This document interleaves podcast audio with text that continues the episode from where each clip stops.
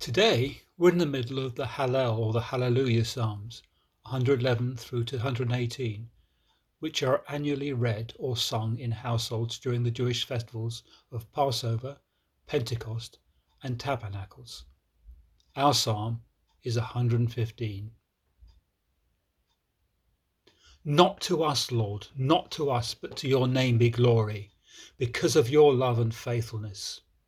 Why do the nations say, Where is their God? Our God is in heaven. He does whatever pleases him. But their idols are silver and gold, made by human hands. They have mouths but cannot speak, eyes but cannot see. They have ears but cannot hear, and noses but cannot smell. They have hands but cannot feel, and feet but cannot walk, nor can they utter a sound with their throats. Those who make them will be like them, and so will all who trust in them. All you Israelites trust the Lord. He is their help and shield.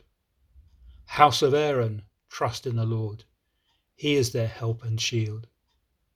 You who fear him, trust in the Lord. He is their help and shield. The Lord remembers us and will bless us. He will bless his people Israel. He will bless the house of Aaron. He will bless those who fear the Lord, small and great alike. May the Lord cause you to flourish, both you and your children. May you be blessed by the Lord, the Maker of heaven and earth. The highest heavens belong to the Lord, but the earth he has given to mankind. It is not the dead who praise the Lord, those who go down to the place of silence. It is we who extol the Lord, both now and for evermore. Praise the Lord. Hallelujah.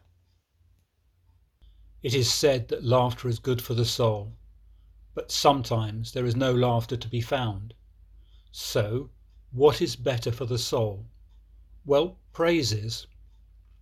We can choose to praise God whether our circumstances or our feelings are good and or bad. Laughing is very bound up in our feelings. Forced laughter is hollow. Not so praising God. To praise God is to declare who God is, as revealed by His Word. It is to speak the truth, not my truth nor anyone else's, but His. God is. He's the same yesterday, today, and forever. There is none like him. That's why the psalmist declares that the glory belongs to his name, no one else. We see also that praise is not without humour in the writer's description of man made idols, whatever they're made of and however they're created. They're all for outward show. They can't speak, hear, smell, feel, or walk, and they are dumb.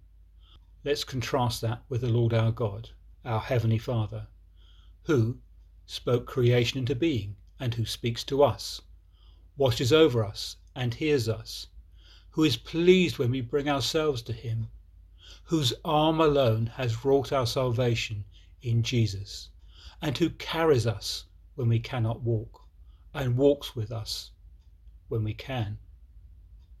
Praising God benefits us and blesses God.